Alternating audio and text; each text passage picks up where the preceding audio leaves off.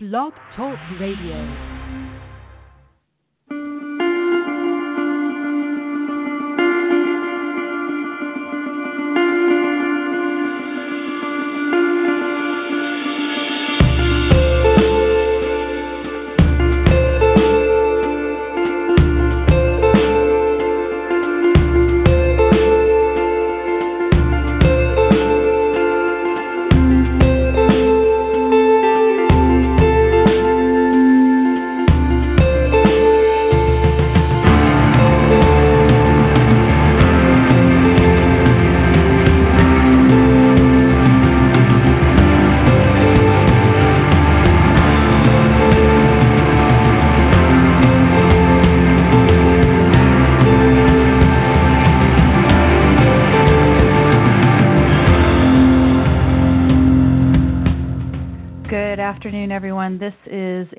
Special February 10th, 2017 edition of Don't Let It Go Unheard. And the reason I'm here on a Friday is because I have the privilege of speaking with Dr. Yaron Brook.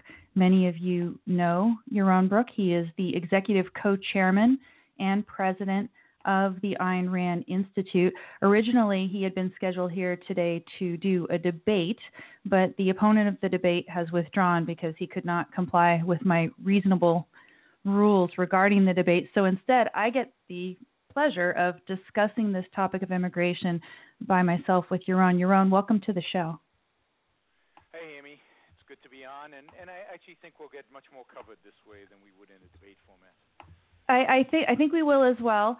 Uh, the question is, can people in the chat room? I'm asking here over at Blog Talk Radio if people in the chat room can hear you well enough. Go ahead and, and speak again and see if how they're doing. Yeah, hopefully everybody can hear me. I'm trying to speak loud, but for some reason our phone connection is pretty is weak. So uh, let Amy know on the chat if you can hear my voice.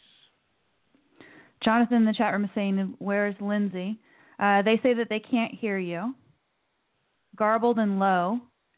Yeah. Okay, let me let me call you back from a different phone then. Okay, sounds good. Thanks. I'll, I'll, I'll, I'll call right back. Bye. Okay. Okay, low volume. He's going to go ahead and call back you guys um, he was trying a different phone system, and that's just not going to cut it. When people call into my show, I usually get a much better connection than that with them. Uh, so let me tell you guys uh, yeah, Lindsay dropped out because he could not adhere to the rule that I had, and there's a discussion of that on social media. I don't want to bore you with it now. Uh, but I have a discussion on a public post on my Facebook page that you can check out about the the rule that he decided he couldn't adhere to and I think he put a link to his statement so you can read all about it. I'm not going to be taking any calls and probably not going to have any time for any more questions. No, one of the eds is not going to sub in. What I've done is I have collated all of the issues into a list of questions that is organized that I'm going to go ahead and ask Yaron. So I think we're going to actually cover a lot more of the topic that everybody's interested in hearing about if we do it this way. Okay, you're on. You're on. Let's listen. Can, How are you can doing? you hear me? Is this better? Yeah, I, I can I'm hear good. you much better. better? How about everyone in the chat room? Can you guys hear him? Can you hear him better? Okay. Can you hear me, Yeah. everybody? Is this better? I can hear good. you much Good. better myself. So sorry, the other phone system right. is just not working that well. So let's just dive right in if you're okay with that, uh, because we Yep. have such limited time here. There's a couple meta issues, and then we'll go to the substance of the issue of immigration itself. And the first meta issue is whether you've changed your position on immigration over time. Uh, if so, how have you changed it? Should that even matter very much as it seems to to some participants in this debate?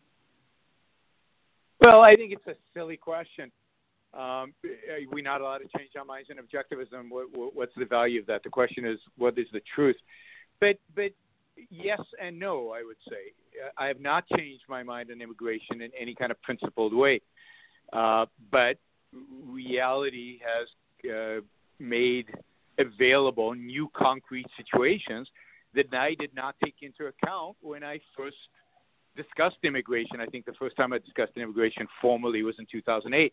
For example, uh, the mass uh, immigration into Europe by Muslims uh, was not something I considered, and I think anybody considered in 2008 that kind of mass exodus. So that wasn't something I treated.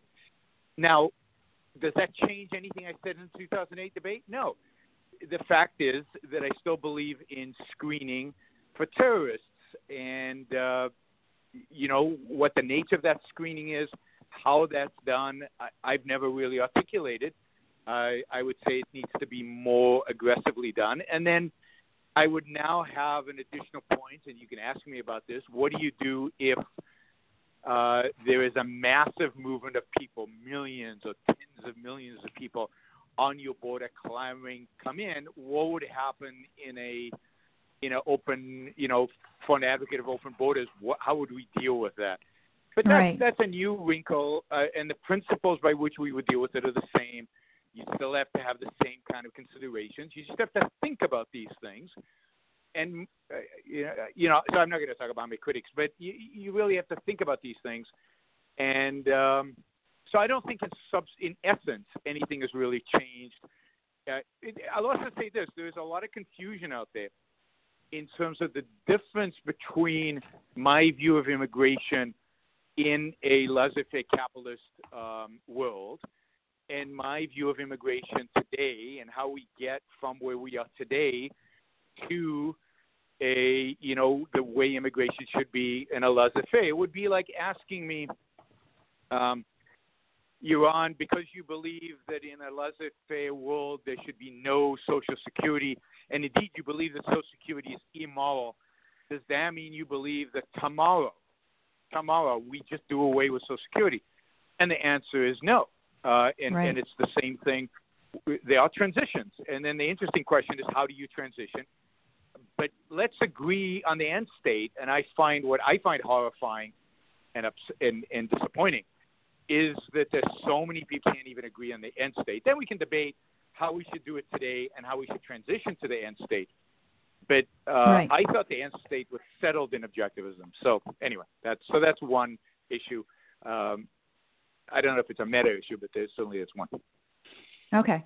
Yeah, I mean, just the issue of, of changing your mind on a topic. Um, I think in some cases you have been taken out of context.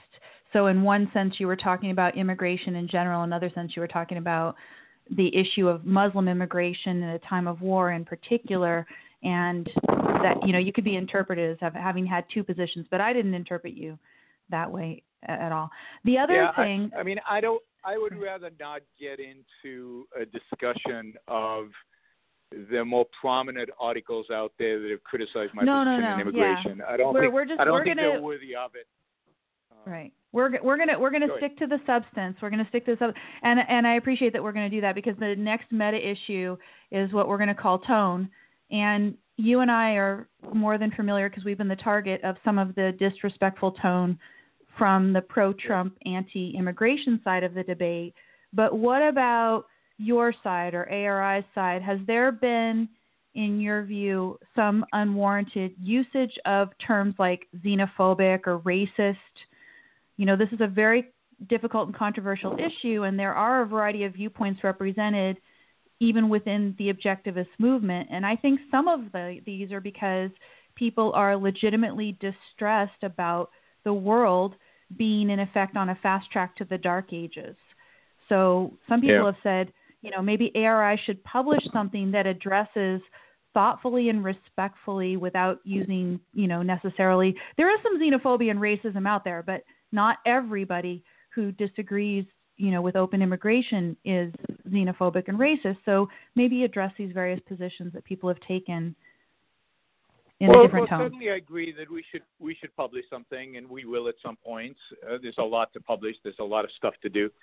Um, so so we will be publishing something on this, and and I intend to talk more about immigration and try to clarify a lot more. This is part of that effort. Uh, today's interview. Um, but I don't remember, and I, and I, and if I if somebody wants to correct me, I'd be happy to look at it. I don't remember ever making, or anybody at the institute ever making broad statements about objectivists who disagree about immigration. I think that in the debate over immigration, as conducted by Republicans and as conducted during this and previous elections, there was much xenophobia. Argued that, and uh, I stand by that. I have no problem. But I don't remember a broad statement that everybody disagrees with me on, on immigration is a xenophobic or racist. And yes, some of my critics, when we have debated on Facebook about these issues, have come across as xenophobic and racist, objectivists. And I have okay. called them on it. And uh, so be it. So I, I don't regret the fact that I find some of these people dishonest and xenophobic and racist, but I've done it on uh, with regard to particular individuals when they have made particular statements that I think justify that characterization. So, um, you know, if they don't demonstrate this, I, I don't think I've made blanket statements. You know, I'll, I'll, I'll apologize if it turns out that I have because I, I don't hold those statements. I, some of my some people who I value a lot, like Leonard Peikoff, uh, I, you know, we disagree on right. immigration. So I would never, I would never make these arguments in a blanket way that would include him, for example. Um, but let me also say this because I think this is important. I don't think this issue is that hard. That is, it's, it's, there's complexity here. There, there's a lot going on, particularly uh, given the state of the culture and what our policy should be today.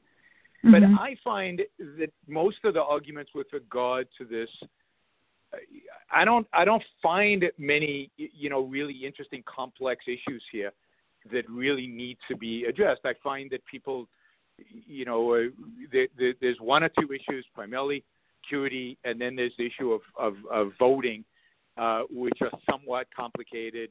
I don't think that that complicated. Um, so, particularly, in particularly in, with regard to the end game, that is, particularly with regard to what should be immigration policy in an in a in a free market, I don't find that particularly hard. Now, you know, I disagree with a lot of people on this, so so maybe it's harder than I think it is.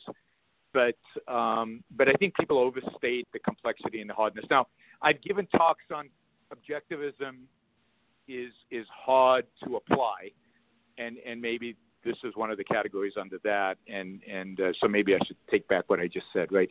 Um, and then let me just say this: I think given um, given the abuse and the unbelievable disrespect that I get out there on these issues, I mean unbelievably patient with people. So uh, it is pretty. I, I agree. I agree. Kudos. It- So yeah, yeah.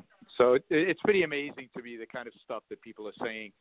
Um, you know, given everything that I've done and given my my history, right? So it's it's not that I'm talking about topics I know nothing about. Uh, w- whether it's Islam, I mean, how many of these people have actually fought the Islamists, actually killed them, actually being engaged in combat, actually sat down with to dinner with Muslims, and and uh, you know being in their families and lived with them, and how many grew up and told it might explode and blow off your hand.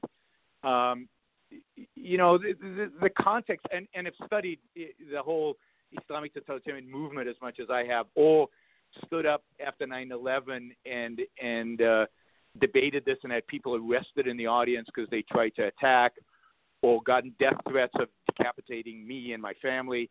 I mean, it's just Right. it's just unbelievable to me that, that people in objectivism would just. I mean, we can disagree, but the level of disrespect and the level of debate is is being it's it's real it's dismaying and that was something that I talked about on my show on Wednesday.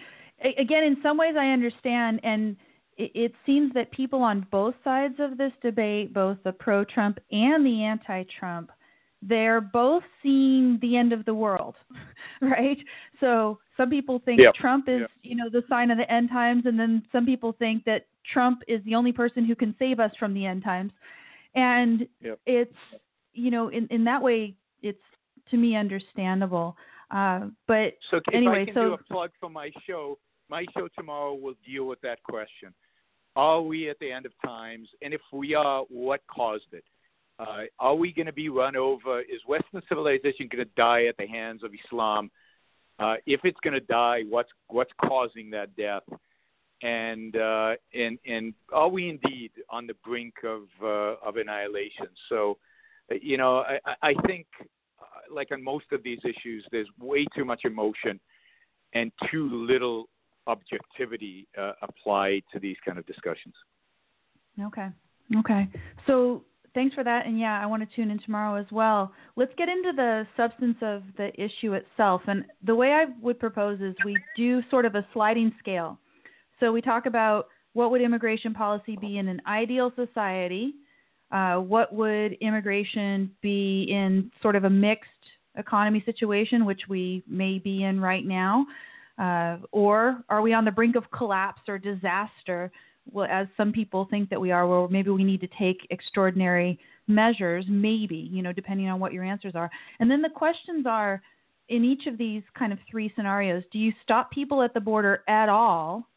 If so, what would you stop them for and on what grounds? You know, possible grounds on which, you know, you could stop people have been either they're jihadists or other people who are at war with us, and we can talk about, you know, how strict that should be in a time of war.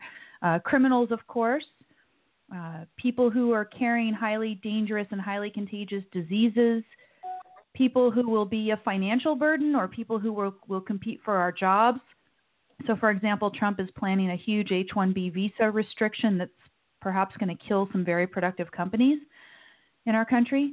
Uh, and then finally, yep. people who uh, hold or likely will spread and or vote according to anti-rights ideologies, whether these ideologies are religious or secular. You know, isn't the culture some sort of a real entity that maybe we'd be entitled to protect? These are the various grounds that people have had you know proposed for keeping keeping people out at the border. And again, you know, we could look at this in an ideal society, in a you know mixed economy society, or in the end times disaster society. Sounds good to me. So you want to start with ideal? Sounds good. Sure. So I, I think for an ideal society, this is uh, fairly simple. Uh, so individual right, the role of government is the protection of individual rights. Period. Uh, mm-hmm. There's no culture there. There's no anything else because culture doesn't violate rights. Uh, speech doesn't violate rights. What you know, what violates rights is action, is physical action, the use of force. So what the government is there to protect us is from people who might and and uh, there's there's are going to use force against us. Um, part of the rights of individuals include the right to move, the right to uh, get up and act to improve your own life by crossing a border. A border doesn't change the fundamental nature of, of one's rights. So, absolutely, uh, uh, um, in a free society, a Mexican has every right to get up and cross that border. Now, the government does have a wall at the border. So I do not believe that the border between Mexico and the United States, or the border between two countries, is exactly the same as moving from one city to another. So I, I disagree here with Harry Binswanger. Okay. The role of government is to the role of government is to protect our rights, and as such, it needs to do uh, it needs to act in certain ways that guarantee that it can do its job for example, it needs to be able to know generally who's in the country, uh, and uh, if there are new people in the country, if there are a lot of new people in the country, it, that affects resources. It affects the way they enforce the law. It relates to the threats that might exist. Uh, and it, since there is a border, and since other governments are protecting, supposedly, protecting the rights of citizens in other places, um, the government cannot just assume that it knows that the people coming across the border do not represent a threat. So I right. believe that everybody at the border needs to be stopped. Everybody at the border needs to be questioned. Everybody at the border needs to go through some kind of screening, but that screening is only to assess the risk to the individual rights of Americans that this individual poses. And it, again, there are, there are three big categories, and, and we can discuss mass migration afterwards, hopefully. But the yes. three big categories. One, they are an agent of a foreign country, or they are an agent of a terrorist organization, or they are uh, advocates uh, advocates for violent overthrow of the U.S. government, or they in some way at war with the United States of America. That is, their goal in coming to the United States is warfare. It, it's it's to kill Americans Americans or to or to overthrow the government. Right. And just like we would arrest people like that if they were inside the United States, we're going to stop people like that from entering the United States. Pretty easy, pretty straightforward. Second category is criminals. Uh, again, I think pretty straightforward. We would arrest them in the United States. Certainly, we're not going to let them into the United States. And the third is bearers of contagious disease. And here, you know, what is a contagious disease? You'd have to really study the thing. And wh- when is a contagious disease a threat to the individual rights uh, uh, of citizens? So, in a situation where if they were in the United States, they would be quarantined. Uh, then you're not going to let them into. If they carry that kind of disease, you're not going to let them into the United States in order to quarantine them. I mean, that would be absurd. Yeah, so we could consult an expert. Those, yeah yeah, you you need you need expertise for that, and there'd have to be laws written about that, and and so on. And and the government should have a role in infectious diseases, so it would have an agency that could define these kind of things. So those are the three categories, broad categories, where you wouldn't allow somebody in. Now, right. uh, let's take some complexities, right? So we're we're engaged. Uh, you know, what do we do now with with generally with Muslims? It's so hard to tell who are terrorists and who are not. Mm-hmm. Here, if we lived in a rational society, if we lived in a laissez-faire country, Islam, and and I stand by this, and and I know people don't agree with this, but you know what can I do?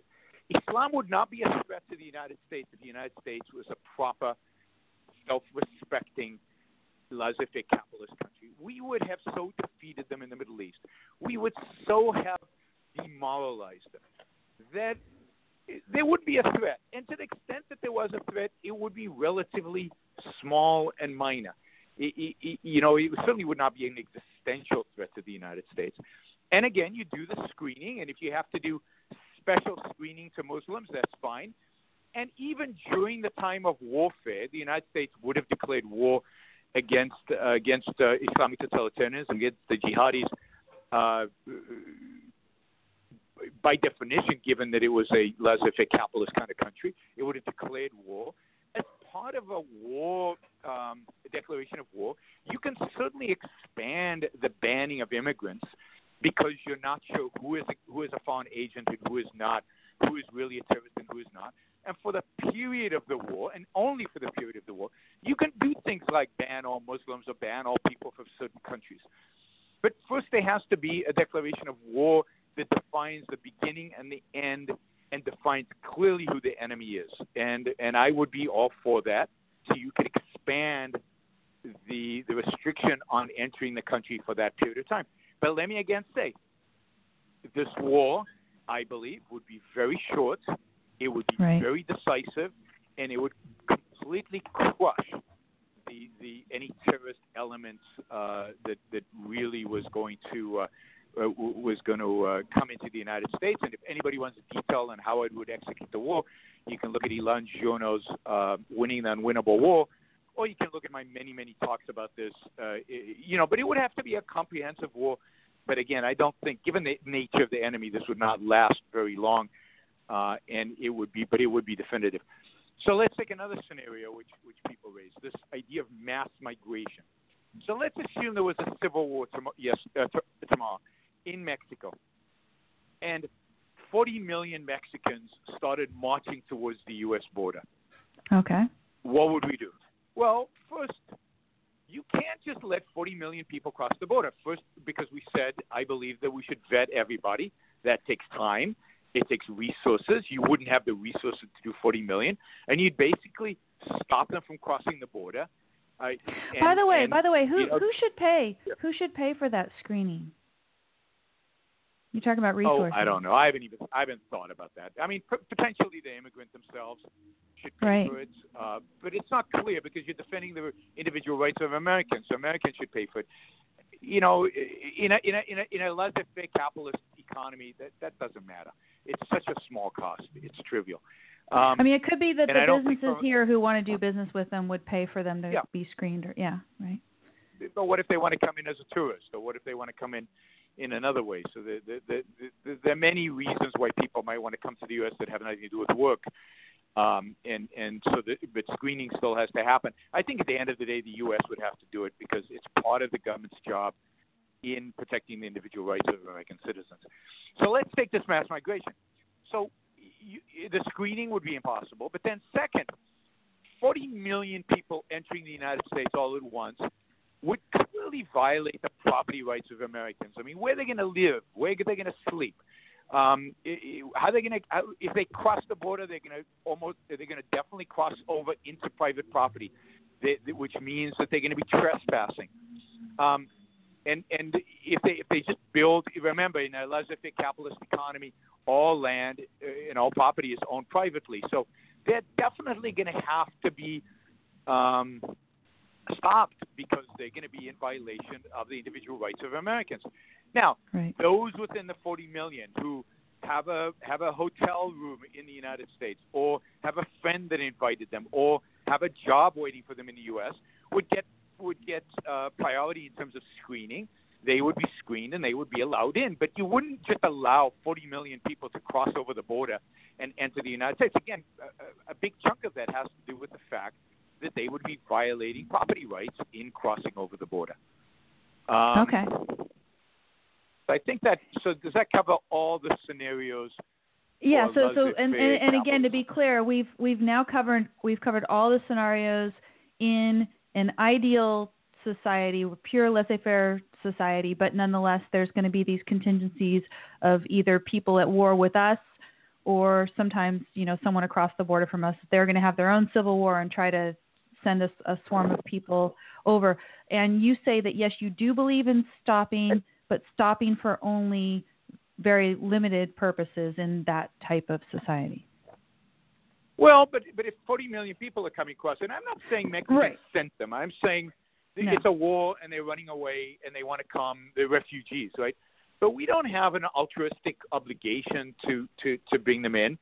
Um, property holders in the United States cannot have their rights violated because refugees need shelter unless mm. they invite them in. So those who are invited in by specific individuals and have a place to stay and are not going to violate rights would be screened and let in. But it's unlikely that you would all at once be able to screen 40 million people and all of them would have a home in the United States. This is something that would take probably years if you and, and hopefully by then that civil war in in, in Mexico would be over, uh, and and most people would would go back to their homes. So, um, okay, yeah, I mean, but but if over many years, 40 million people emigrated into the United States, I for one do not think that's a big deal. Now, oh, so there's one other issue about laissez-faire, a laissez-faire society. So what if those 40 million people ultimately come into the United States? What about American culture? What about the politics right. of this laissez-faire, laissez-faire right. country? Well, that, that's that's what I was going to add. Yes. First response should be, that's not the role of government. Period. It's not the role of government. It's not the role of government to preserve the culture. It's not the role of government to uh, to decide how these people are going to vote and what's what's a good vote and what's a bad vote, what's a right vote and what's a wrong vote. Note that in a laissez-faire capitalist society, you've got a you've got a, a strong constitution it, it really voting is not that important because you have real separations of of uh, government from the rest of our lives. Uh, the difference between parties or individuals running would be small. Who cares in terms of voting? But I would add this, and and I've always argued this. I think that in that society, but it, but as well as today, I think there should be a clear difference between people coming here, whether it's tourists or as people working or to come to live here, and people become citizens. I think it should generally be hard to become a citizen. I think voting is something that is that is something that you have to you have to prove that you know what you're voting about. So if you want to have some kind of ideological test with regard to your knowledge of uh, the principles of America, the structure of American government, but a real test, not the kind of test they give today, then have it for citizenship make it very difficult for people to become citizen. I would even I would even consider not making first generation immigrants into citizens, although that would have excluded me, it would have excluded Ayn Rand, it would have excluded a lot of people from becoming uh, citizens. But that's fine, and and but but it wouldn't have excluded people from coming here to live. So I think you have to separate citizenship from that. But more importantly than that, what I think the people who are worried about culture reveal about themselves. And I'm trying not to make a generalized insult here, and it's not insulting, but it, it really is a lack of confidence, any kind of confidence, in a good culture, and that good culture's ability to assimilate people. And and the source of this could be, I'm not saying it is. Don't say I called you a racist, but some of you guys. But it could be racism, a form of determinism where you say, well, people from Mexico can never be like us Europeans, right? Mm-hmm. Um, but that's but that's but that's what it is. That it, it is racism and it's wrong and it's a deterministic view of human nature. Come can, can, can have the right ideas. The right ideas are not determined by genes and are not determined by our racial or ethnic background. They're determined by whether we're willing to think or not to think, whether to engage our minds or not to engage our minds. And that has nothing to do with racial characteristics.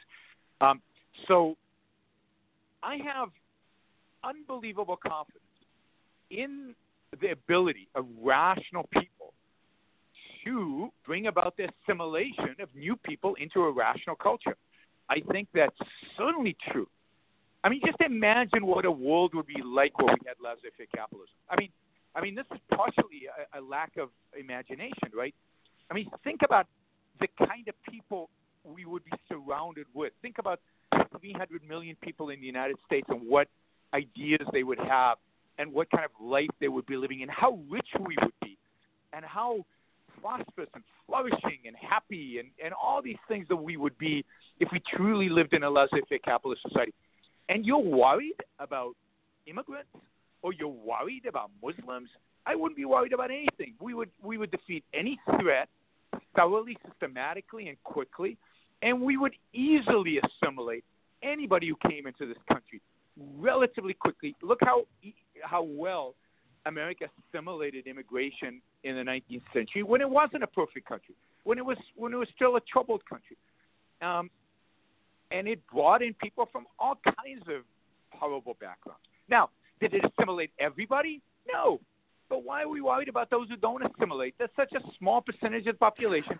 Well, in a how free about, market, they can't leech off of anybody else. They'll, Well, they'll but- either return to their home country or die. How how about the idea though that however good a constitution is written, it's always going to have to be implemented by people. And eventually, if you have an influx uh, and you have, you know, a kind of a substantial minority of people with statist ideas, that eventually that's going to start affecting the government. In fact, that's been the reason for perhaps our decline. You know, so so it's Yeah, nothing. this- no matter how good the Constitution is, no matter what how great your starting point, there's free will, and you know people with different ideas, and potentially over time it could be eroded. But that gives way too much credence and Okay. way too much power to evil. So it, it assumes that evil is efficacious.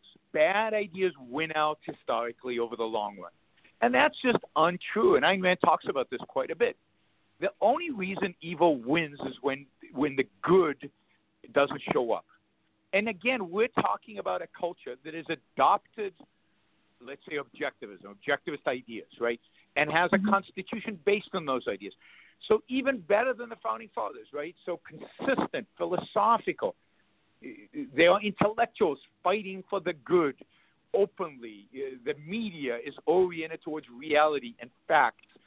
And I mean, this is an unimaginable culture. It's not like 19th century America, which was still dominated by Christianity and altruism and, and, and all this mixture that the founders left. We're talking about a consistently laissez faire capitalist world. There is no risk of, of evil ideas dominating. Now, sure, if bad guys, beca- if the good guys become lazy, then yes. If the good uh, turns its back and doesn't defend itself, then yes. But that would happen anyway. Maybe immigration would accelerate it, but it would happen anyway that we would decline. But if it really was uh, a, a, a, a laissez-faire, objectivist civilization, I mean, I can't imagine how you could be afraid of anything, really, literally anything. We could take on anybody at any time, any way. Just think of the power of ideas, and particularly the power of I ideas, our ideas. Islam has a chance. You think you think Marxism has a chance? I mean, they they would fall by the wayside. In in people would people would drop those ideas in an instant to embrace the kind of ideas that we're advocating when they saw how efficacious they were. And remember, these are people who coming to America. Why are they coming to America? Because they're escaping the stupid ideas they grew up with. I mean, this idea that people come here and they hold on to the old ancient ideas is ludicrous. Yes, they vote Democratic because what's I mean, we could have a whole debate about the difference between Democrats and Republicans, and and how legitimate that difference really is. But the idea that the, the people who come here are the best in their culture. These are people who want to change. These are people who want a different life. These are people who are escaping some bad thing, whether it's economic bad or culturally bad or religiously bad. That's why they come here. Even today, never mind if we were truly laissez-faire and there was no welfare state and there were none of these things.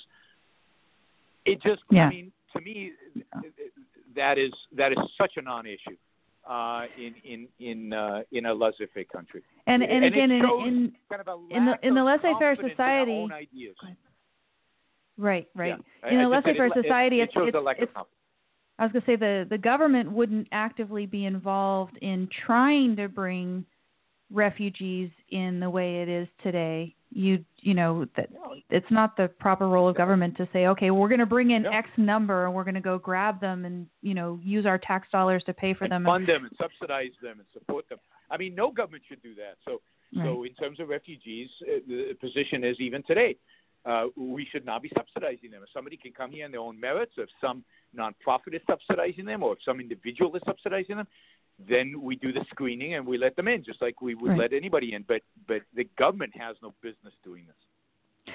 So then let's you go could, to. Yep. Oh, okay. Go ahead, finish if you need to, and then I want to go to the mixed economy no, that's situation. Fine. That's fine. Okay. Yeah. Go to so, the mixed so, economy. so yeah, so so now we've got the mixed economy situation where if people come in, they can immediately start voting for more bad things uh, we have people encouraged to come here who may just want, you know, be interested in getting on welfare benefits. We do have a government who is actively trying to bring in a certain quota of refugees, and maybe they're going to slide on the screening uh, requirements and, and, you know, put Americans at risk in order to bring refugee populations here that will have elements dangerous to us. Does any of what you've said, you know, change in this mixed economy, not total disaster on the edge of the cliff, but you know where we are today on the most optimistic look. Well, I mean, I think the way we advocate and what we advocate for doesn't essentially change because what we're advocating for is a laissez-faire capitalist economy. We're advocating for individual rights. So we're, we're, we, we, the goalpost is still where it is, and that's where we want to get to. Just like even though I don't believe Social Security should be eliminated tomorrow, I do believe it should be eliminated, and I will argue vehemently that it's immoral and, it, and a plan should be put in place to do away with it. The same with immig- restrictions on immigration. I would still say they are immoral, and a plan needs to be put in place to do away with it as we approach. Now, nobody's going to take my plan seriously.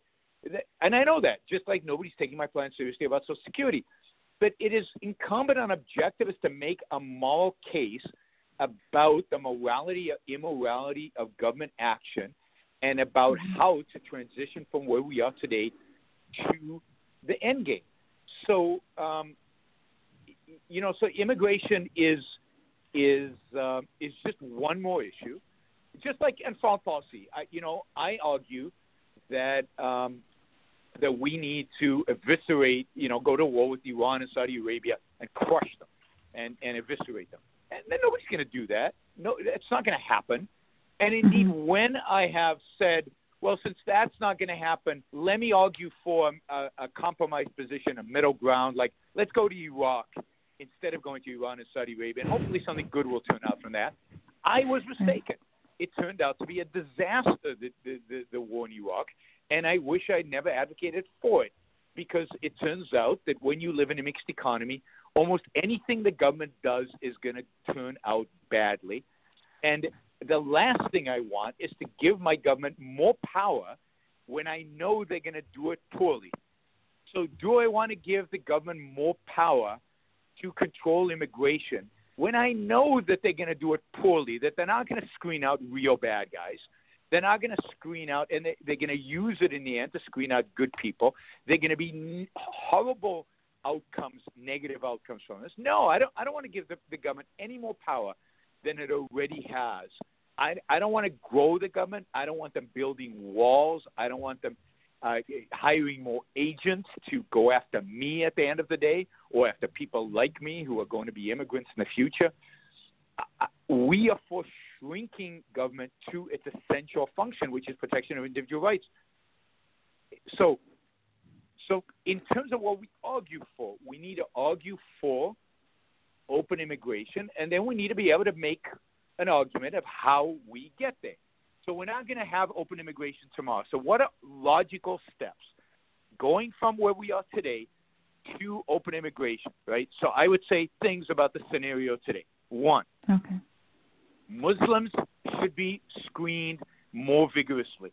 We, we can't ban them because we haven't declared war, but they should be screened because, you know, and, and I hope.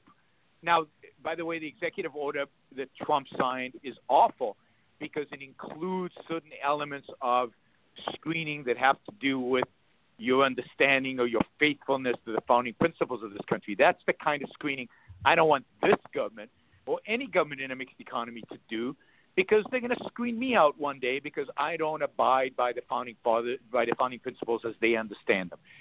So, right. so I want the screening to be screening about violence, about their propensity for violence, their sympathy with violent ideologies, and don't.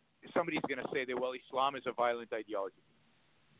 Well, but there are Muslims who interpret it differently, and if they interpret Islam as being non-violent and they're going to come here and not going to be violent, you have no right to stop. You have no right to screen them out uh, based on that. So they have to be proponents of a violent version of Islam, a, a violent uh, ideology, and how you do the screening and all that. You know, the Israelis do a very good job profiling. We need to do a lot more profiling in America. Profile people who are real threats and not let them in. So that's one component. The mm-hmm. second component is we need comprehensive immigration reform, not not little, you know, fixes here and there. That's that's a ridiculous view that the Republicans have.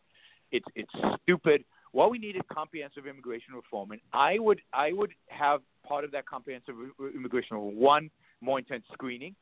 Second, anybody who can find a job in the United States gets a five-year visa, renewable if they keep that job and if the employer still wants them. There's no issue here of economics because if you understand economics, immigration is clearly a benefit economically, even in a mixed economy. Immigration massively creates wealth. The, the, the, the, the, the, the, the field of economics is unequivocal about this question, um, even with the mixed economy, even with the welfare state. Now, particularly if they are coming for a known job. So put in place a mechanism that if you have a job, you don't get, you can't come to the United States. I mean, unless you're a tourist, but you can't come to the United States uh, unless you have a job. And that job could be in any field. It could be picking apples. It could be in high tech. That's another mm-hmm. thing that I find funny. People think that if we opened the borders tomorrow, we would get a bunch of third worlders from from uh, depressed countries. And the fact is that if we open the borders tomorrow, what we would get mostly are Europeans and Israelis and Chinese, and most of them would be engineers and entrepreneurs and people wanted to, wanted to really. If you open the border tomorrow with Sweden, Sweden would empty out of much of its population. They don't want to live in that cold, pathetic place. And they and many of them entrepreneurial, and many have uh, still have that Viking spirit. Yes, they're socialists, but if they came to America, they would abandon that pretty quickly, uh, and and they would start businesses. So we only think about a certain type of immigrant instead of thinking about the fact that 50% of successful uh, Silicon Valley startups were started had at least one founder who was an immigrant, and and you could go on and on and on about the benefits of immigrants to the U.S. economy. So if you can find a job, or if you have money to invest in the U.S., so in other words, you are going to be self-sufficient. If you're not going, if you're unlikely to be on the welfare state, then you should be allowed in. And and uh, again, granted the screening, the intense screening for, for terrorism, Islamic sympathy, criminality, and infectious disease. So um, you get a five-year visa. It's not a path to citizenship. Uh, at, a, at, a, at a separate date, and you could say after being here 20 years, you can apply separately for path to citizenship. Uh, that would require a whole new screening and maybe, uh, you know, an intense test, or maybe we exclude that from first generation immigrants and we only apply it to second generation or whatever. Um, that's a technicality, but the point is that these people would come in, they couldn't vote for many, many, many years, uh, probably for a whole generation at least, and uh, but they could work here, and and uh, they, we would respect their right of movement, their right to, to get a job. We'd respect the rights of employers in America to go overseas and and bring in employees. I mean, again, why do we want the government to give the government more power, more control over who we employ? Right? Don't don't we as objectivists want to reduce the power the power the government has over employment law? Right. I want to hire a bunch of Mexicans for my plant. How is it in the government? How is it the government's business who I employ in my plant or who I don't? Or if I want to invite people to spend uh, to spend some time in my hotel, how is it the government? I mean, isn't isn't this private property? So again, once they're screened for not violating individual rights, and once they're screened, let's say in a mixed economy, for not likely to be immediately on the welfare system, then it's none of mm-hmm. anybody's business. And then with regard to refugees, the same would apply. If you can come in here because an NGO is funding you or because a, a philanthropist is funding you, and you pass all the screens, welcome to the United States.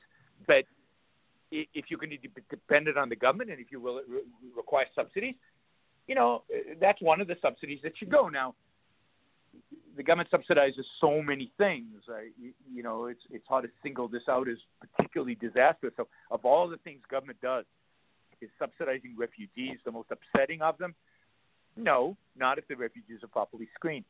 Um, what else? So uh, what else? So, so yeah, so that again, this this, this kind of covers the mixed economy situation, and, and it sounds like the main uh, kind of things that you were wanting to address in that mixed economy situation are the issue of voting so that you know people and you would say even in the ideal society there wouldn't be the right to vote for quite Absolutely. a long time anyway um, voting rights are not an important right they're not a fundamental right uh, and and uh, citizenship there's a difference between living in a country and being a citizen in a country there, right. there's no i mean the, the whole issue of what is a citizen, what isn't a citizen, how do we treat citizens differently than non-citizens. Again, there's an enormous amount of kind of legal complexity there that I think many people just brush aside and take for granted, but it is a complex issue, and it is an issue that the government has a role in deciding because the citizens' rights are protected in a different way than a non-citizen's rights are protected and and again, that's a, that's an issue for legal philosophy to figure out exactly where the borderlines are and so on. But citizenship is a different, I think, barrier than is immigration. I don't think the two should be should be equalized. And then people say, well, the left would never allow you to have citizens come in, people to come in, but not grant them citizenship. Yeah, but we're assuming here if the left has power, then of course bad things are going to happen. Uh, for that matter, if the right has power, bad things are going to happen. So we're assuming what should be our advice to the world, not what what will happen if, if if the left controls things. If the left controls things, they won't listen to our advice on anything. So you know, add add another thing to the list. Um, and that's true, by the way, for the right as well. Um, so so yeah, so the same thing as 40 million people appear in your border. Again, there's no way you're going to let 40 million people in. First of all, by the by the criteria of jobs, they couldn't qualify. And uh, and by the way, uh, so here's the transition plan from this to laissez-faire, which I think you always have to express. You can't just mm-hmm. say, "Here's my immigration plan for today." You have to say, "Here's my immigration plan for today," and here is how I'm going to slowly shape change it as we move towards laissez-faire? Well, as you start dismantling the welfare state, you start loosening the requirements of work, so that right. ultimately, because there's no welfare state, then no requirements for work. So it's it's a matter of slowly loosening the reins. You know, ten year visa instead of five year visas, uh, different kind of jobs or, or whatever. I mean, you can think about the details at another time. But again, a lot of this stuff you have to be cognizant of the details and and and the specifics. This is not just abstract theory. that we're talking about. So now, in in the uh, in the mixed economy situation, where you do have to be concerned about people coming here and becoming, you know, dependent on welfare and and other things that freebies that the government offers, could you see a necessity today where people would say, "Well, we really need a wall because we've got this welfare magnet magnet of other things that the mixed economy is drawing people here, and that's why there's this clamor for a wall that somehow a wall adds something in that context that it wouldn't add in a laissez-faire. The whole wall thing, in my view, is is stupid. I mean, what do you need a wall for? Um, it, it, there's no mass immigration into the United States today. There hasn't been for at least 10 years any significant net immigration into the United States, illegal immigration into the United States. Indeed, the, the most credible statistics they are, and there are no there are no really good statistics on this, but the most credible statistics suggest that there's been a net migration out of the United States in terms of uh, illegals returning to Mexico and returning to Latin America, partially because the Mexican economy has done pretty well.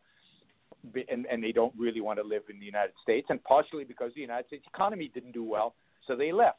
So mm-hmm. the whole hysteria about border security, things are falling apart. It's just that. It is hysteria. There's no statistics to back it up. There's no problem of illegal immigration that anybody can actually point to concretely and actually explain. And look, if you, and again, I'm going to insult some of you, but tough. If you guys are reading Ann Coulter and just accepting everything that she writes, then you, it's like reading Paul Krugman and accepting everything that he writes. You're just as dishonest as, as that, right? It's it's no different. She is she is corrupt. She will produce false news if that serves her pro- purpose. Just like Paul Krugman will lie about economics if it serves his purpose on the left. There's no difference in terms of in terms of methodology between the two. You can't trust what Ann Coulter produces as statistics. Her statistics are almost always shown to be bogus. The, the way she calculates the 30 million illegal immigrant, immigrants in the United States is so laughable and ridiculous that you, you can't take anything she says seriously because she is a complete and utter partisan. She has an opinion and she will manipulate the data for it. And the same goes, unfortunately, for Michelle Malkin, who has written this awful book on H-1B visas. I mean, she, I mean, it is so deceptive. It is so dishonest. These books and yet, I know objectivists who read the stuff and just take it as if it is. You can't read anybody out there today without being critical, without questioning, without asking for sources, without going and checking for yourself and, mm-hmm. and investigating this stuff. And yet, as long as it as long as it confirms my bias, I know that this is true, right? I mean, that's so that's the perspective of so many people. That that means that they, you know, people are losing any kind of sense of objectivity. And we're seeing that in the culture, but we're also seeing it within objectivism. This whole idea of what is, there is no real reality. All there is is false news of the, of the left and false news of the right, and there is no truth.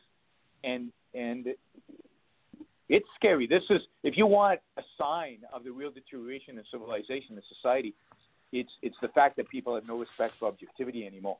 And that even some objectivists, uh, uh, I don't know if it's because they're not objective or because they're just too lazy to do the research. But but you know, look at the research. Look at what actually is said. And I could go over over and over again, even even with regard to Muslim immigration in Europe, the number of times people use bad or false or misleading or just straight out, you know, uh, shabby statistics in order to justify their argument is is is pretty horrific. And then um, and without taking into account the source of the data.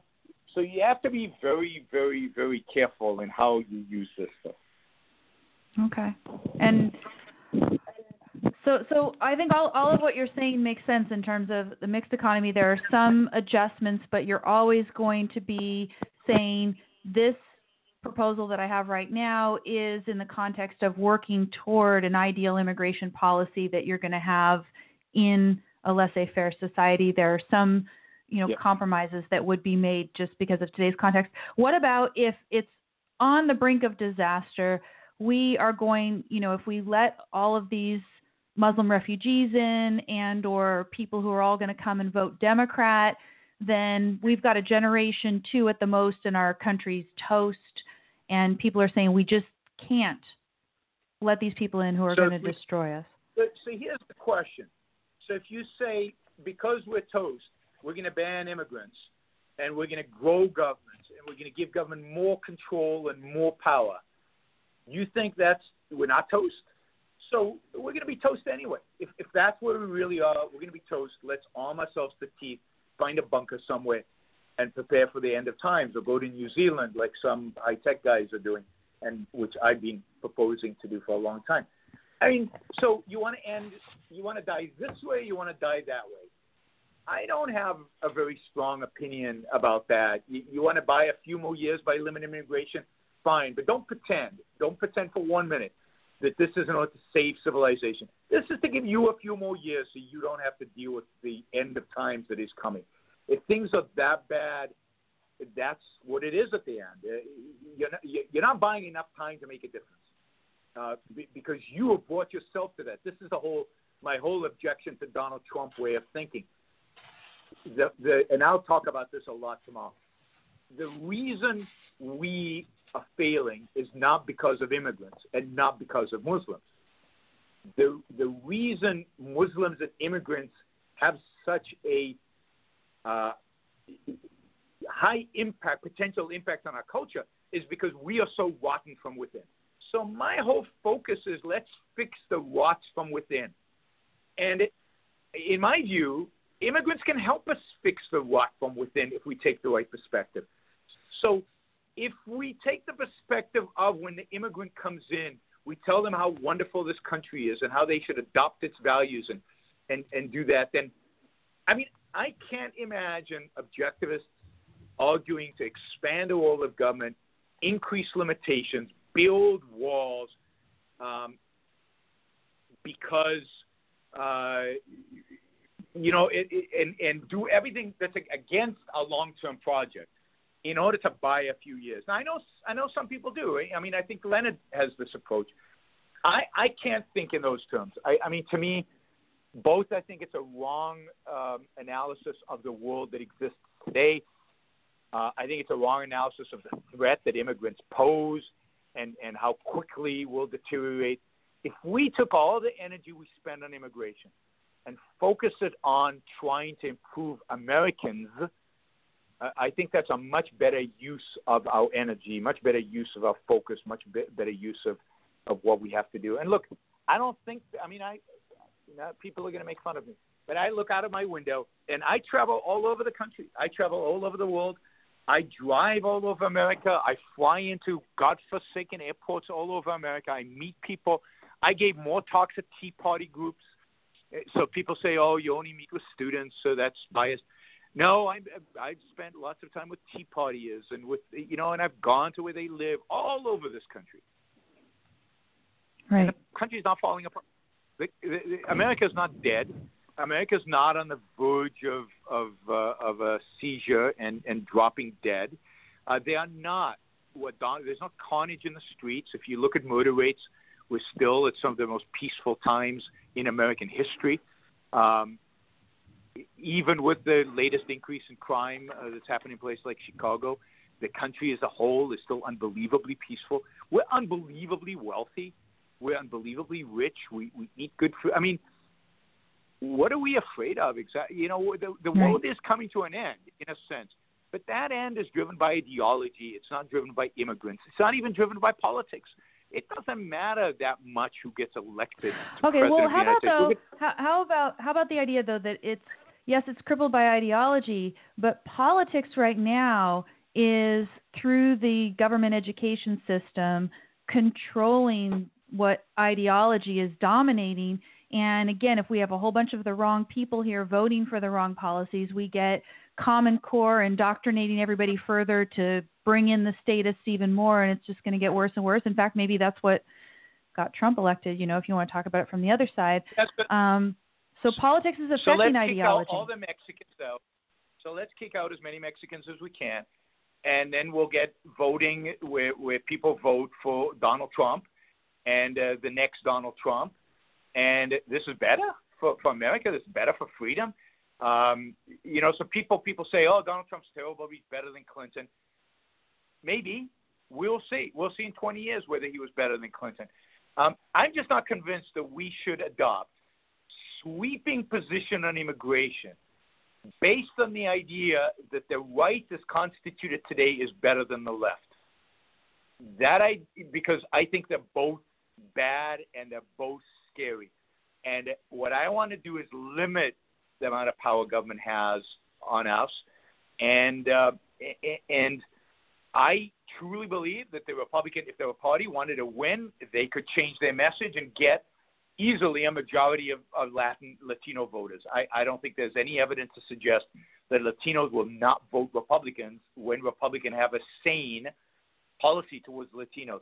So this whole idea that you know immigration, and not only that, but if you had, if you allow more immigration, if you're more friendly to immigration, as I said, Swedish entrepreneurs would come here. Now it turns out they turn leftist as well when they go to Silicon Valley. Now that's a real problem right? So maybe there's something else going on here that causes people to be leftist and it has nothing to do with immigration. And maybe we should deal with that. I don't know. I just find let's deal with the real problems. Let's deal with the with the uh, fundamental philosophical problems. Let's not advocate for more government, more government intervention, more government control to buy us a few years. In other words, let's sell our souls, you know, to buy a few years. So we do what? Um, this is a long-term struggle. What are we What are we going to say uh, in in 20 years to the Ayn Rands of the world? And here I'm exaggerating a little bit. Who didn't get into the United States because we put an immigration ban on and built a wall, all in the name of preserving the American culture that is rotting away from within anyway, right? Right. I just, I mean, I would rather get a few more scientists and a few more Ayn Rands and a few more Yarons and Elan Journos and the rest of the immigrants that are here at the Institute. And yeah, for every one of those, 100,000 uh, uh, uh, Mexicans or Latin Americans or whatever. But, you know, I, I think we're worth a 100,000. So I, I just don't can't see the orientation towards such an orientation towards doom and gloom that my very physical survival requires that I build a wall around this place. I mean, that could okay. The day could come, but let's also let me also say this: walls don't work. Immigration restrictions don't work. If if millions of people actually really wanted to come into the into the United States, first of all, there is no wall today, and they're not coming. But let's say they really wanted to come, they would find a way. They would get on boats, just like the Cubans got on boats and came to Miami. Right. They would fly into Canada, which allows Mexicans to come in with very little screening and then they would cross the, the Canadian border where there's no wall. They, you know, they, they would find ways. They would build tunnels. They would blow up the wall. I mean, they would find ways. The, it, the idea that a wall protects you is so nonsensical and so anti-historical. I, I mean, Israel has built a wall. Are they are they a lot fewer terrorist attacks in Israel? No. Every day almost you you pick up the newspaper and you read about a knifing attack and a car attack why? Because they go around the wall. They go, you know, they find ways to get in. You cannot seal your country off. And if you do, what kind of country are you? I mean, who are you? Do you really is this the America we all want to fight and defend and stand for when when we're so afraid of immigrants? I mean Yeah, so here here's here's the question, right? Because what some people are advocating for is that in effect well, and first of all, some people do that as part of a, a kind of a smear on you. They say, "Oh, well, Yaron lives in a gated community, and so therefore he doesn't understand the horribleness that's coming to us in these end times because of the danger from Can some of the immigrant that? populations." So, so in effect, that? they're saying, "Why can't we have restrictions like a gated community for the entire country?" Because it's not a gated community. A country is not private property we don't own the country. This is Rousseau, Rousseau social contract thinking, and it's wrong. This is what Ayn Rand rejected. Uh, under under that kind of idea, we could have a welfare state. Why not? It's voluntary. You vote for it. Oh, there's a minority that's being forced. The hell with them. Um, the whole idea of a social contract is something Ayn Rand rejected. The goal of government is to protect the individual rights of its citizens, period. It's not to defend our culture. It's not to advocate for, indeed, Ayn Rand believed in a separation of state from ideas. The state itself has no ideas. The state has no economic policy. The state has no immigration policy separate from the need to protect individual rights. Just like in economic policy, it doesn't have economic policy separate from the need to protect property rights as they apply in economics, in economic decision making. So again, you have to think from fundamentals. Now, I have to say something about this gated community. I've already said some of it. I mean, this is so stupid and so insulting and so dishonest. Uh, anybody who says this is just is is, is being dishonest. I, as you know, Amy, as as my wife will tell anybody, I spend more time on the road than I do in my gated community. But right. um, so first of all, I'm constantly interacting with Americans and foreigners and and immigrants and uh, children of immigrants and all over the country from all parts of life, from all segments of society. So this idea that I'm somehow this, I mean, there's a whole problem of viewing me as a rich guy in his gated community. I mean, that's such a Marxist approach. You're dictated by your economic position. Your your ideas are determined by your class. That's pure right. Marxism. An right. objectivist who raised this is so so ridiculous. Um, but but beyond that, I didn't just I wasn't born into a gated community. I I emigrated into into the United States with very little, um, with very little, with basically enough money to pay tuition in two semesters. Um, I, you know, I, we had nothing when my kids were grow when my when we brought up our kids. Nothing. Um, I was I was living off of a student salary basically, and getting a little bit of help from my father-in-law. Um, you know, I worked hard. Uh, most of the money I have today was it was not even generated from the Rand Institute. It was generated from my my financial activities. Uh, so I've had two jobs. My my entire life as an adult, I've worked more than one job. So for these people to claim somehow silver spoon in his mouth, lives in a secluded thing, and again, remember where I come from. I come from the Middle East. I know Muslims. I know Arabs. I worked with them. I employed them. I've been to their homes. Uh, I fought them. I bombed their homes. I've destroyed them. Um, mm-hmm. You know, you're not talking about some naive American who's never traveled in the world and who's lived in Irvine, California his whole life. Give me a break. I mean, I, and and I bet you that the people writing this are reflecting, in a sense, their own perspective. What do they know about Muslims? What they've read in books? What do they know about America? What Donald Trump and a few crazy websites tell them about Donald about about America? How much have they traveled around America? Have they been to every single state in this union? Have they, have, do they have they really have they hitchhiked through America, which I have done? I, I wonder how many of them have hitchhiked through America. Um, it, it's just, it, uh, uh, you know, of all the people in the world to come at that particular accusation, you got your wrong target, guys. so, so, so, the idea of so America what? as a gated community is an is a negation of Ayn Rand's political philosophy. Right now, and, and in a gated community, you know, I've I've I've uh, seen an argument about well, right now we have gated communities, and each of those they have their own little government within the gated communities. They have the little board or whatever, the community board, and they have their CC&Rs all this.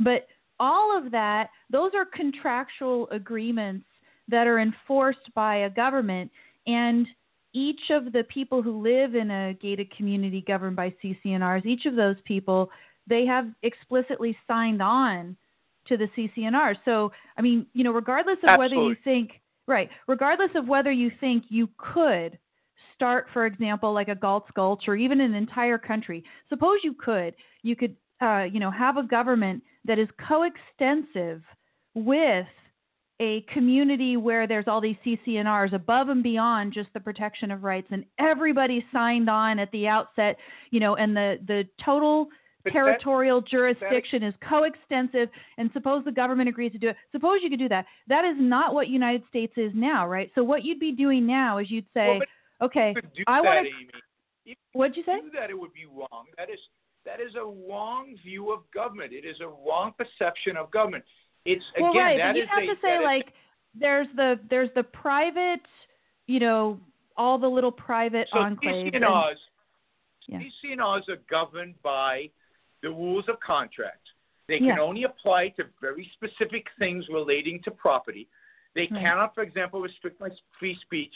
They cannot, for example, restrict other rights that I have. They cannot be contracts that violate the American Constitution or, or violate the court's view of what a contract is in a free society. My guess is that CC&Rs today in America are probably broader than they would be in a free market because I think our court system is not as objective as it should be with regard to property rights. I, But for I think, example, for example could you could you um suppose suppose you could create a Galt's Gulch, and so you have you know a subdivision, a neighborhood, whatever, and everybody who's going to live in that neighborhood has to take the oath. You know, I swear by my life, my love, etc.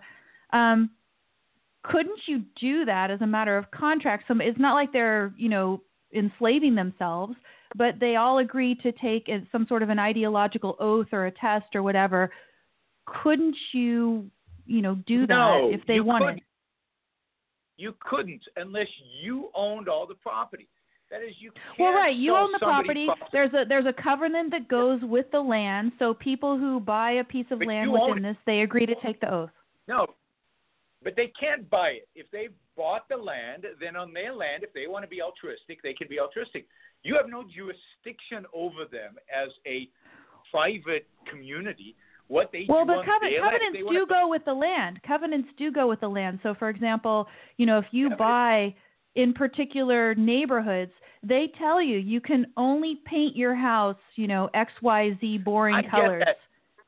I get that, but that's what I'm trying to say is covenants are very, very limited and should be very limited. Indeed, I think they probably would be more limited under objective law than they are today. And you cannot have a covenant that says, if you want to buy a property in my neighborhood, you have to hold these ideas. Well, what about Galt's Gulch? That is wrong. where Midas Mulligan said, okay, people, everybody who comes in, because he owned the whole thing, right? So everybody who comes in has to take Gulch is fiction. It is not reality, and it is there is no there is no government. Basically, Galt's Gulch is an escape from anarchy, and it, these are people, you know, and they can do what they want. But but if somebody if somebody uh, violated the covenant by acting altruistically on their piece of land, I mean, what could be done if there was a real government there? What could be done? Nothing could be done to them, in spite of the fact that they signed the covenant. You cannot have a contract that says, I'm going to believe X for the rest of my life and act accordingly. That is not a contract based on the idea of, of a. Now, you know more about the law than I do, but I don't think that can be a contract. I think people take that out. so, the, so the, my the, my the analogy position would of be out of context, completely out of context. well, and I, I agree that they take it out of context, but my position would be: suppose you could an entire country where the territorial jurisdiction of the country was coextensive with an entirely privately owned plot of land that you could, you know, uh, burden with, as we might call in the law, like all these CC&Rs, these covenants that go with the land, such that anybody who purchases any of this land or is, you know, on a lease on any of this, they would all be restricted by some CC&Rs, and the CC&Rs could be up to, you know, you have to take the oath, right? Um, Yep. Maybe, but but regardless of whether you could do that, you could, and then the government is just enforcing this contractual agreement that exists. But no, government as such, government never gets its authority from consent or you like contracts do, right? Government is just enforcing the contract, and it, and everybody would have to adhe- who have agreed to the contract. United States today, we do not have that, right? We do not have a territory that is coextensive with something that's governed by CC&Rs where everybody has been signed on to it and is obligated by it. We just don't have it. You know? That is absolutely true, but I have to say that I think your hypothetical is there's something fundamentally wrong there. For example, It's it's a pipe dream. I'm just I'm just saying that's what it would have no, to be. No, no, That's what it would have to be. philosophically, It's, it's wrong. But Okay. Philosophically, it's wrong. For example, a contract has to have a sunset. Contracts. Oh no, of course, of course. Covenants, covenants that go with the land, covenants that go with the land can't be forever, and it might be that you know yeah, you have so, to have explicit renewals so and all this. Of, yes. Yeah, yeah, and and again, I don't think you can have a covenant that dictates people's ideas or people's alliance to particular ideas or people or what they do on their land. You can have it with regard to covenant can apply to the color of your house, but it can't apply to what you do on your land, or, you know, what kind of sex you have in your in your bedroom. You can't have a covenant that covers that. That is a violation of my rights as a human being, and the government has to say this contract is invalid if it covers those kind of things. It's the equivalent well, of a contract that suppose, that, that uh, what, that what if there's what if there's a what if there's a contract of employment that says that you know you can work at my whatever it is, but you can never drink alcohol and we have the periodic testing. And if you even ever when I'm not looking at your thing, even when Yeah. I'm not looking at your thing, I doubt that that's a legitimate contract. This is a completely different conversation. Okay. We will have no, no, no. So yeah, so time. but I mean, so we we could disagree about whether this ever should happen, but all I was saying is that it, would have to be a really outlandish scenario to govern an entire country like a gated community. It would have to be very outlandish, and it's certainly not what we have in the United States today. So what you'd be doing today is you'd say, I want to impose the costs of a gated community on the entire country, even though everybody has not signed on to anything like a CC&R, right? That's what you'd be doing today That's if right. you were trying to govern our country as a gated community. That's right. Um, ah, let's see what's going on. Yeah, I, I, I think that's right. I think I think the whole idea of comparing a country to gated community is a complete fundamental misunderstanding of Ayn Rand's uh, whole political theory. Right, because I mean you can't get the authority of law from contracts, from you know from consent That's first of all.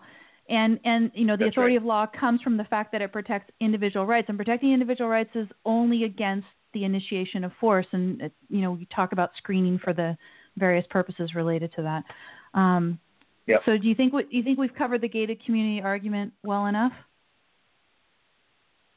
I think so. I'm sure people are going to have objections and people are going to uh, uh, not agree, but that's fine. I, I mean, I, I'm happy with what we covered. Yeah. Okay, I've got Is a couple more. chat that people that we haven't yet covered? Uh, so in the chat, let's I see. could have been on see. the chat, but I didn't. What's that? No, and I, I've I've I've been looking here some, but a, a lot of it is stuff that we have been covering here. Um, there was a little bit of a complaint that if you say certain things are incredibly stupid, but that it's a position, it's not the people. You're not saying that the people are stupid. You're ta- you're ta- saying a particular position is incredibly stupid. Yeah, I'm Um, sorry. This is the way I. You know, they're gonna have to they're gonna have to live with it. But but yeah, I think the position is uh, is not a good not a good position. And if I'm exaggerating in uh, speaking, then I apologize to anybody who might be offended by it. Yeah. Um, okay, so I think we've got that. There are a couple um, questions that were more in general. If you have time, we got about 10 minutes on my clock here for my Yep. show.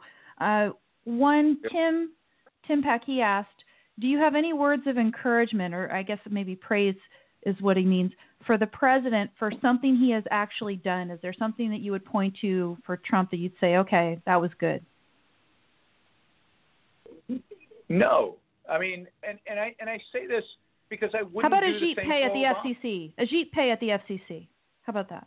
Well, we'll see what he does, right? So there are going to be concrete things that this administration does that are good, and, and there were probably concrete things that the Obama administration did that were good, and maybe the Trump administration will do more good things than than the Obama administration did, and more good things than Clinton would have done. Right. But it's a bad administration. It's fundamentally flawed. Their approach to the world is wrong. They, you know, so yeah, they're going to do good things. So, so you know, the, the global warming stuff sounds like they're moving in the right direction. Although they they keep backtracking on stuff, so we'll see what happens. They've already Mhm. backtracked on on. I thought him taking a phone call from Taiwan was a good thing, right? And then today I heard on the news that he reaffirmed the one China policy, so we're sucking up to the Chinese again. Um, mm, wow. So, He's sucking so up to the Chinese. Wow. Of course, of course. I mean, why why would you believe anything this this guy says? I mean, I, I mean, in many respects, what he's doing is unprecedented in terms of the fact that he is a if you can be a consistent and ideal and, and ideological pragmatist.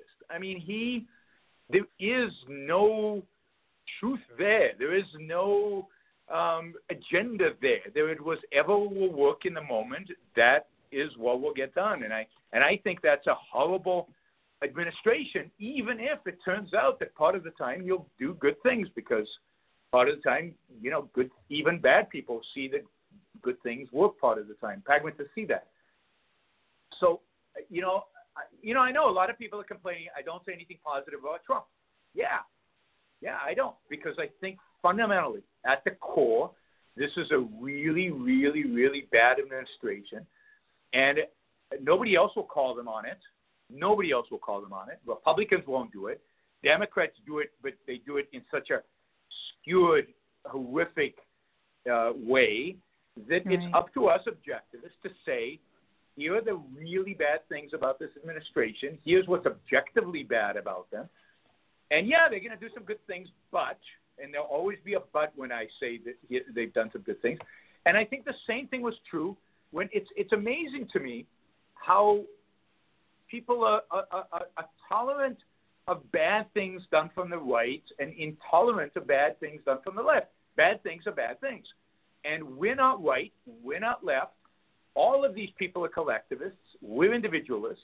We need to criticize their collectivism. When they do something good, we need to say, yeah, this is good for these reasons, but they did it for these other reasons. Right. And and yes. the, the reasons are bad, and we need to call them on the reasons, even if the good is good. So everything he does is going to be from a collectivistic perspective and in that sense, everything he does is bad. And but the or, or pragmatic or something too, right? Just kind of whim worshipy as well sometimes. Yeah. Yeah, but it's all is the whole framework for this administration, and in particular, as long as Bannon is involved, is collectivism. I mean, it's a dedication to collectivism in a way that we've never seen from the right. This is the most collect dedicated to collectivism um, administration I have ever. Now, again, if Bannon leaves at some point, maybe that'll change because I don't know what Donald Trump actually thinks. But so far, uh, everything they've done has been motivated by a collectivistic view of the world, even when they do good things. So you want to deregulate? Why? Not because it lifts a burden off of in- the shoulders of individuals, not because force is evil, but because it's good for the for the economy. Right. And, and if something else is good for the economy, why do we want to cut taxes? Not because it's my money, keep your hands off of it, but because cutting taxes is good for the economy. Um, and right. they used to be at least, you know, Ronald Reagan at least said government is not the, the solution, government is the problem. There was at least a recognition in the past by Republicans of the evil of collectivism and the evil of statism, even though they fell into it all the time. With this administration, there's collectivism with no apology and, uh, and and that's why, you know, those of you expect me to say nice things about this administration, it ain't going to happen unless they really shift their perspective, and I, I I doubt that would happen. But even when they do good things, I will recognize that and then criticize the hell out of them in spite of that. And look, nobody else is going to do it. It's us objectivists or nobody. Let's let's carve out let's carve out the individualist perspective to the world. Let's make that a hallmark instead of instead of praising Trump, the collectivist. Let's fight against Democrats and Republicans. And people say, "Yaron, you don't want to win." I can't win. I'm a realist.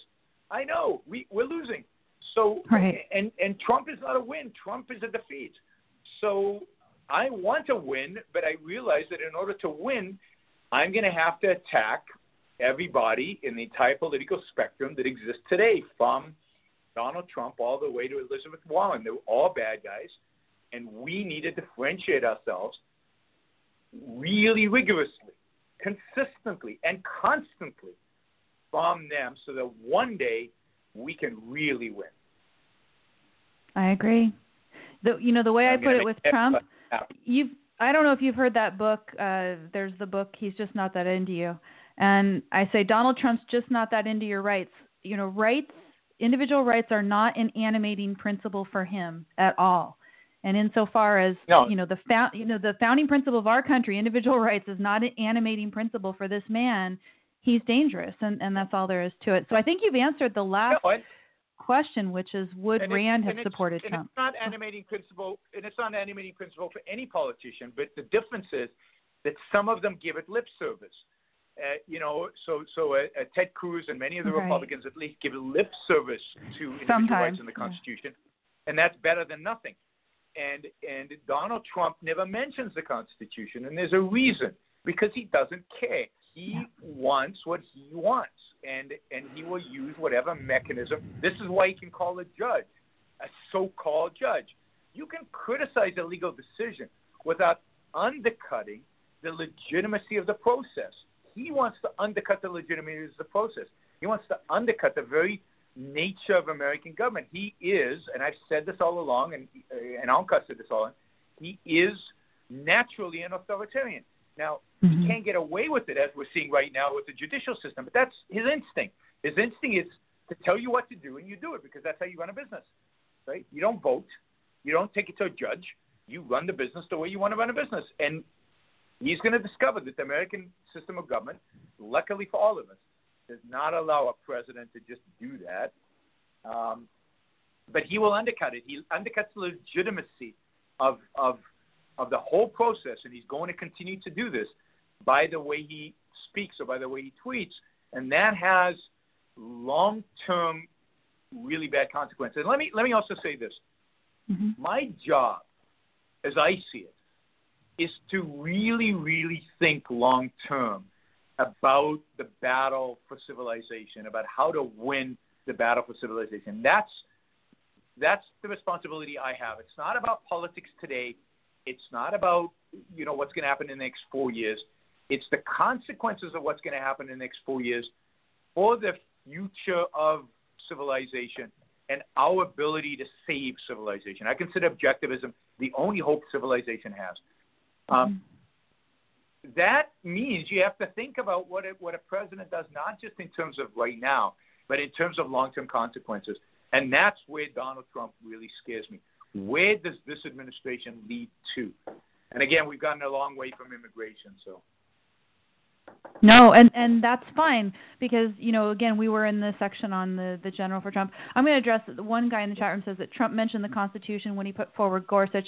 That's because he was prompted. Gorsuch was at the top of any GOP generic list for an appointment. We yep. got you know yep. we got half a loaf with Gorsuch, and then you know we'll see how that's going to turn out in the long term. He's probably about yeah, as good as any. Bad.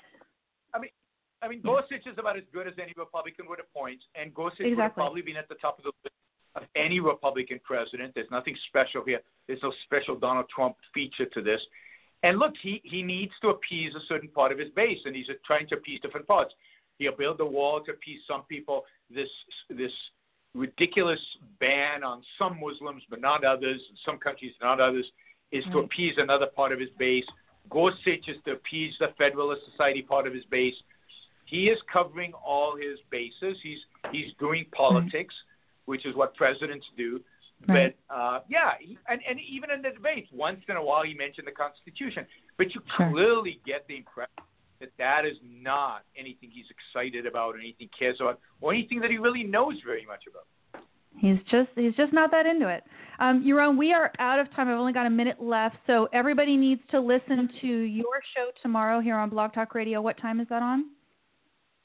It's 11:30 Pacific time in the morning, Pacific time, and uh, you know, it, I'm going to discuss whether I think Western civilization is dead, dying, and what, and more importantly, what are the causes of that death? And I'm going to try to try to uh, alleviate some of the panic that's out there, but more importantly, focus the battle which should be, which is on ideas rather than on things like the Muslims are coming, we're all going to die, which I think is uh, silly and ridiculous. And nobody takes Islamic terrorism as seriously as I do, but you also have to think about whether that's an existential threat to America or not. and what are the real existential threats to America. And the real existential threats to America are at Berkeley. They're not in Saudi Arabia. Thanks very much, Yaron, and I'll see you tomorrow. Sammy, good show. Thank you. Bye bye. Okay, everyone. Most of you guys are dropped off, but thank you, everyone, for listening. There are a lot of people who listen live who can't even hear me right now, but those of you listening in the podcast, thank you for tuning in. Hope you'll listen to my show on a regular basis. Don't let it go unheard. I'm typically here on Wednesdays, and I'm here at 3 p.m. Eastern Time, 12 noon Pacific Time on Wednesdays on Blog Talk Radio. So thanks for joining me for my special episode, and I hope to see you next time.